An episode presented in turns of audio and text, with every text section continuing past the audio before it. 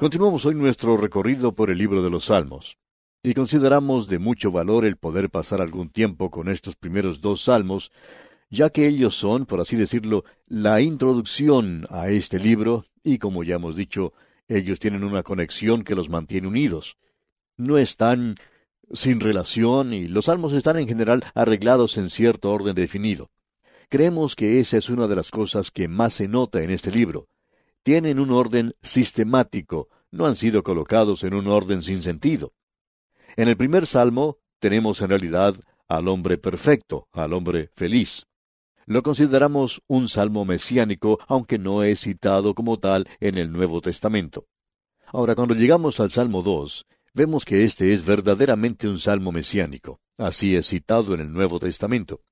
Es citado en unos 7 lugares diferentes en el Nuevo Testamento, y uno puede encontrar citas de este salmo en el libro de los Hechos de los Apóstoles, capítulo 4, también en el capítulo 13 del mismo libro de los Hechos, allá en la Epístola a los Hebreos, capítulo 1, y referencias al salmo en el libro de Apocalipsis, capítulos 2, 12 y 19.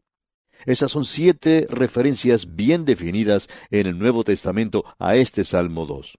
Así es que lo podemos llamar en verdad un salmo mesiánico. Es uno de los 16 salmos que son verdaderamente mesiánicos. Pero como ya hemos indicado anteriormente, creemos que todos los salmos hablan de él. Este libro de Salmos es en realidad un himnario y todo es acerca de Cristo. Así es que en el Salmo 1 tenemos al hombre perfecto, al hombre feliz. Pero en el Salmo 2 tenemos al hombre en rebelión. Vemos a toda la humanidad en rebelión contra Dios. Qué cuadro del libro de Génesis el que tenemos, y esta es la sección de Génesis del libro de los Salmos. El hombre fue creado perfecto, el primer Adán en el jardín de Edén. ¿Y qué ocurrió? Él se convirtió en un hombre rebelde, huyó de Dios. Ya no busca a Dios, sino que trata de apartarse de él. No tiene capacidad para él. Vemos ahora que los hijos de Adán, la humanidad, si se nos permite, se encuentra en este Salmo 2. El Salmo 2 ha sido llamado el drama de las edades. No solo ha sido llamado eso, sino que contiene una declaración decisiva en cuanto al resultado de los hechos y las fuerzas que están en operación en la actualidad en el mundo.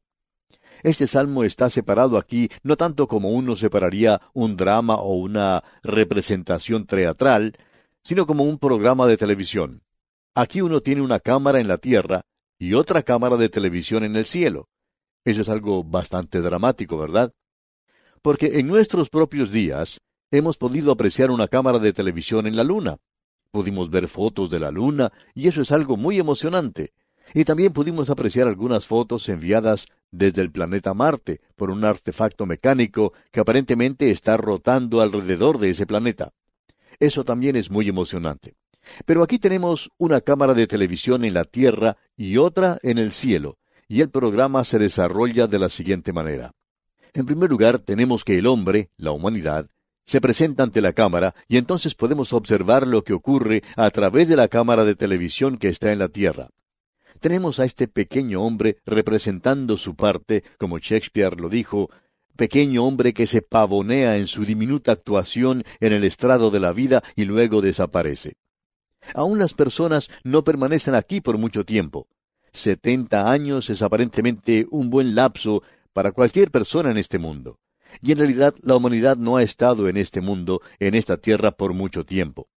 La humanidad es, podríamos decir, algo que ha llegado un poco tarde a la escena. El hombre realiza su pequeña representación y la cámara de televisión en la tierra se apaga. Se enciende ahora la cámara de televisión en el cielo, y Dios el Padre tiene algo que decir. Luego la cámara se mueve hacia la derecha de Dios y allí enfoca al Hijo de Dios, quien también dice algo. Luego la cámara de televisión en los cielos se apaga y se enciende una vez más la cámara en la tierra. Y la última palabra es dada de parte de Dios por el Espíritu Santo en la tierra. Y Él da una palabra de advertencia y de llamado a la humanidad aquí en este mundo. Ahora, con esto en mente, miremos este programa de televisión. Se enciende la cámara de televisión en la tierra y la humanidad está en escena, y es hora para que la humanidad represente su parte. Ahora, ¿llegará la humanidad a ser una persona noble en su relación con Dios? Bueno, observemos. Leamos el primer versículo de este Salmo 2. ¿Por qué se amotinan las gentes y los pueblos piensan cosas vanas?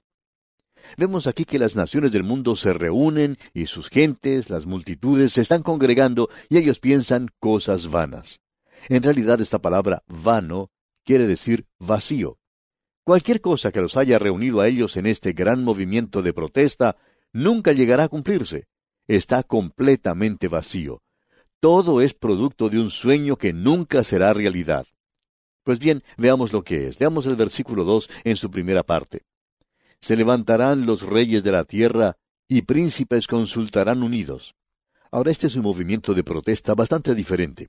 No es producto de algún grupo minoritario, sino que proviene de un grupo ya establecido. Aquí se encuentran los reyes, los gobernantes políticos, y los príncipes que aquí se menciona son los guías religiosos. Todos ellos aquí están unidos al unirse la política, la iglesia y la religión. Ahora, ¿qué es lo que los reúne a ellos en esta ira y furor tan grandes y esta cosa vacía? Pues lo alarmante es que se reúnen contra Jehová el Señor y contra su ungido. Ahora ellos están unidos contra Jehová y contra el Mesías, porque esa es la palabra aquí utilizada. Y esa palabra Mesías, que se llevó al Nuevo Testamento en el griego, es Cristas, y nos llega en nuestro idioma castellano como Cristo. Aquí pues tenemos un gran movimiento, un movimiento mundial contra Dios y contra Cristo. La pregunta siempre ha sido, ¿cuándo comenzó este movimiento? Pues bien, este movimiento comenzó hace más de 2000 años, se nos dice allá en el capítulo 4 del libro de los Hechos de los Apóstoles. Allí se nos dice de la primera persecución que sufrió la iglesia, y cuando los apóstoles fueron liberados, ellos regresaron a la iglesia, y la iglesia elevó entonces su voz y dio gracias a Dios, y luego mencionaron este salmo, que por boca de David tu siervo dijiste, ¿por qué se amotinan las gentes y los pueblos piensan cosas vanas? Se reunieron los reyes de la tierra, y los príncipes se juntaron en uno contra el Señor y contra su Cristo. Ahora, ¿cuándo comenzó todo esto? Bien, no se nos deja que utilicemos nuestra imaginación en esto. El Espíritu de Dios nos da la interpretación, y aquí la tenemos en el capítulo 4 del libro de los Hechos de los Apóstoles, versículo 27. Leamos. Porque verdaderamente se unieron en esta ciudad contra tu santo Hijo Jesús, a quien ungiste, Herodes y Poncio Pilato, con los gentiles y el pueblo de Israel. Aquí vemos a los gentiles con sus guías, su religión con sus guías, y los gobernantes políticos y religiosos, todos reuniéndose contra Dios y contra Cristo. Ahora esto es algo que parece increíble, y alguien quizá diga, bueno, es algo difícil para mí creer eso en este momento.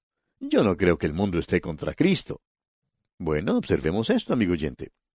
Este movimiento comenzó cuando Herodes y Poncio Pilato se hicieron amigos, y por primera vez los gobernantes religiosos y Pilato se pusieron de acuerdo, y Jesucristo fue clavado en una cruz. Eso inició el movimiento que creció de tal manera que llegó a nosotros a través de los siglos, y que finalmente culminará en un poderoso crescendo sobre esta tierra, una rebelión gigantesca de todo el mundo contra Dios y contra Cristo. Muchos de nosotros creemos que encontrará su punto final durante el tiempo de la gran tribulación, después que la iglesia haya sido llevada, quitada de este mundo. Y eso es un poco difícil de creer para la gente en la actualidad. Nosotros podemos decir, gracias a la información que tenemos en este libro, de la dirección que está siguiendo este mundo, que debemos utilizar muchos detalles aquí para aclarar todo esto. Pero quisiéramos añadir aquí que el mundo en la actualidad no está opuesto a un Cristo, a un Jesús liberal. El Jesús del liberalismo nunca vivió, y creemos que eso lo podemos probar porque no tenemos ninguna información de él. El Jesús del liberalismo no nació de una virgen, no hizo ninguna clase de milagros, tampoco murió por los pecados del mundo y no resucitó de la tumba. El único Jesús que vivió está mencionado aquí en la palabra de Dios, y él tuvo un nacimiento virginal, él hizo milagros, él murió por los pecados del mundo y se levantó nuevamente de la tumba para nuestra justificación. Ahora ese es el único Jesús del cual tenemos documentación histórica. Pero el Jesús del liberalismo es un producto de la imaginación. Él es el Jesucristo superestrella y toda esa clase de cosas que agrada al hombre del mundo. Pero al Jesús de la Biblia ellos no están preparados para aceptarlo aún.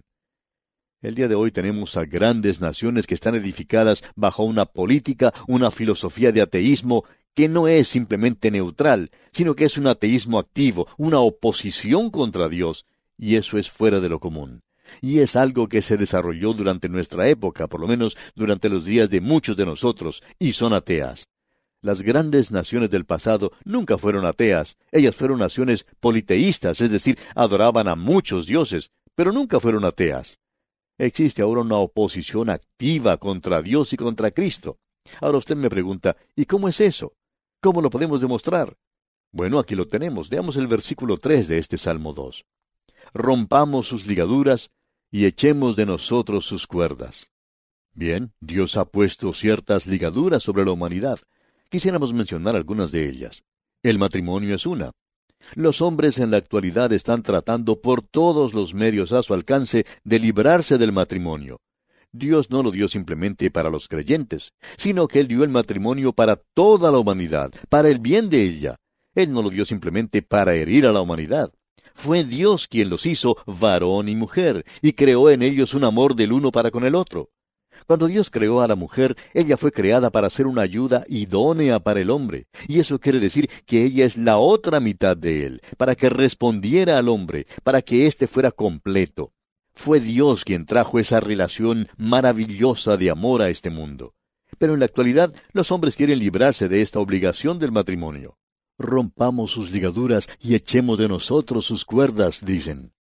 También en la actualidad quieren librarse de los 10 mandamientos. Quieren quitarse de encima las leyes de Dios, leyes que protegen la vida humana y que protegen la humanidad y que considera que hay algunas cosas que son sagradas.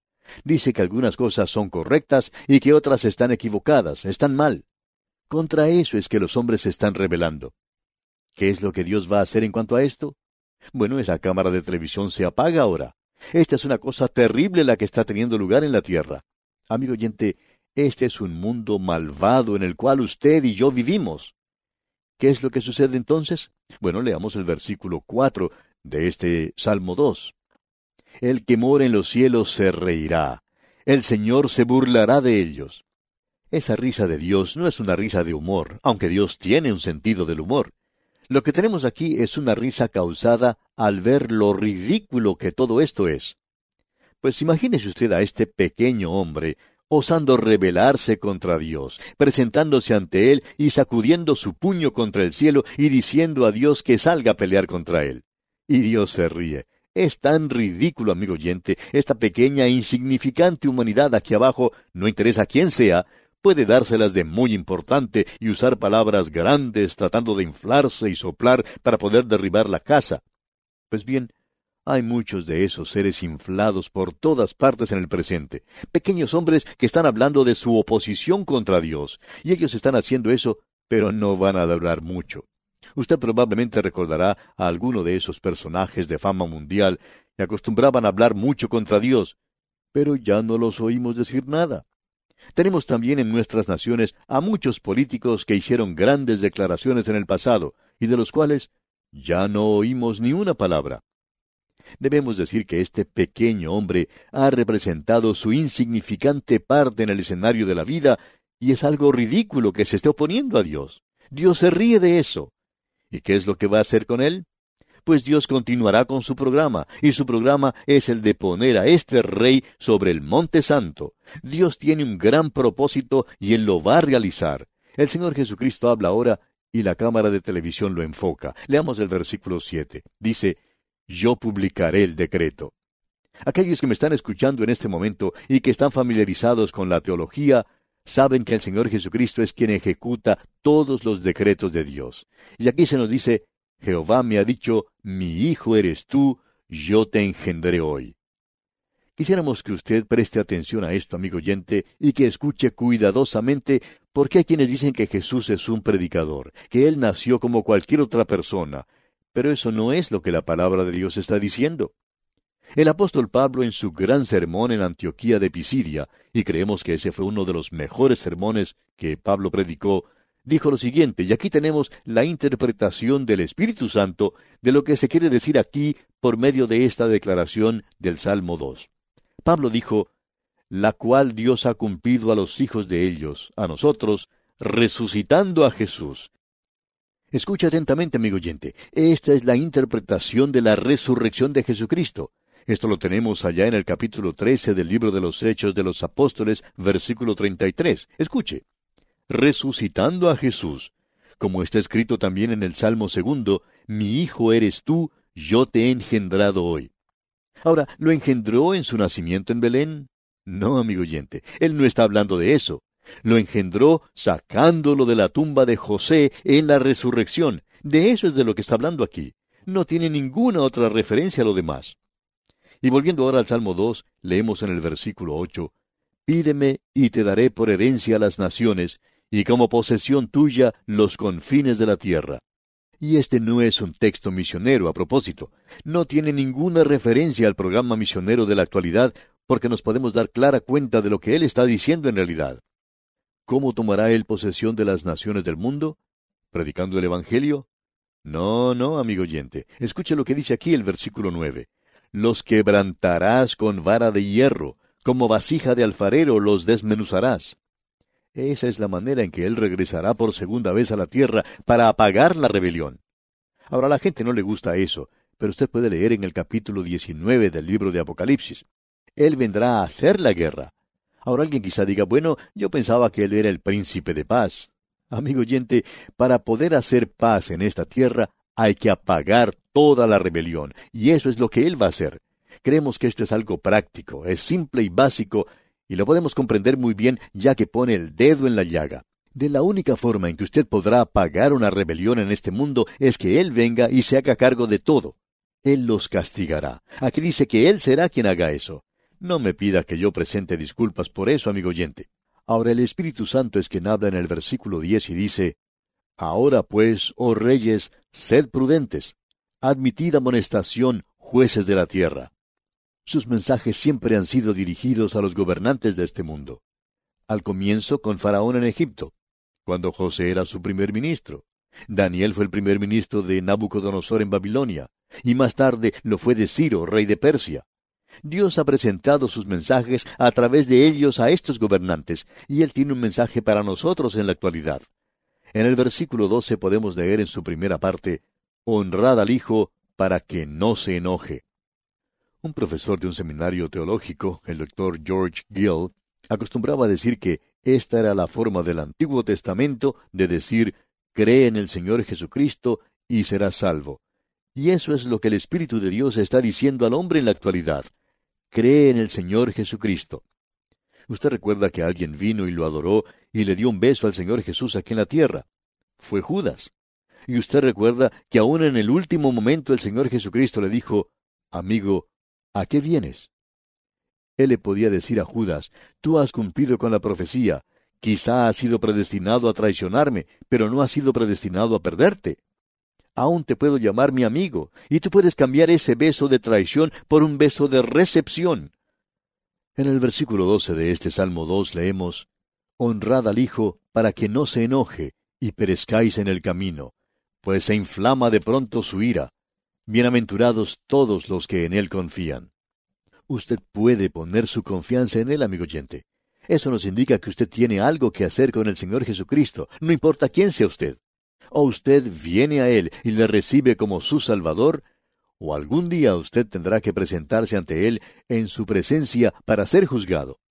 Él o bien es su Salvador, o bien será su juez. No puede ser ambos. Él tiene que ser uno solo. Usted lo puede tener hoy como su Salvador. El Espíritu Santo en este mismo momento le está diciendo a usted, honrad al Hijo, cree en el Señor Jesucristo y será salvo. Y aún se pronuncian estas palabras, bienaventurados todos los que en él confían. Este es un plan maravilloso, amigo oyente. Tiene su mirada puesta en la segunda venida de Cristo y también mira hacia el pasado y observa la primera llegada de Cristo. Dios le levantó a él de entre los muertos, y él está sentado hoy a la diestra de Dios, y algún día vendrá a establecer su reino. Este es un salmo maravilloso. Amigo oyente, estamos ya al final de este programa, pero no deseamos concluir sin antes invitarle una vez más a que usted tome el paso decisivo de aceptar en este momento a Cristo Jesús como su Salvador personal. El Señor Jesucristo está esperándole con los brazos abiertos. Él desea darle la salvación. Él ya ha tomado el paso inicial, pero usted tiene que tomar el paso decisivo. Usted tiene que acudir a Él. Usted tiene que acercarse a Él y decirle, Señor, ven a mi corazón, entra en Él, sálvame. Hágalo ahora, amigo oyente. Acuda al Señor Jesucristo y puedo asegurarle que no se verá defraudado. Ábrale hoy las puertas de su corazón y sea salvo por toda la eternidad. Dios le ayude a hacerlo. Y así concluimos nuestro estudio de este Salmo 2. Dios mediante, en nuestro próximo programa, continuaremos nuestro recorrido por este libro de los Salmos y vamos a observar lo que nos dice el Salmo 3.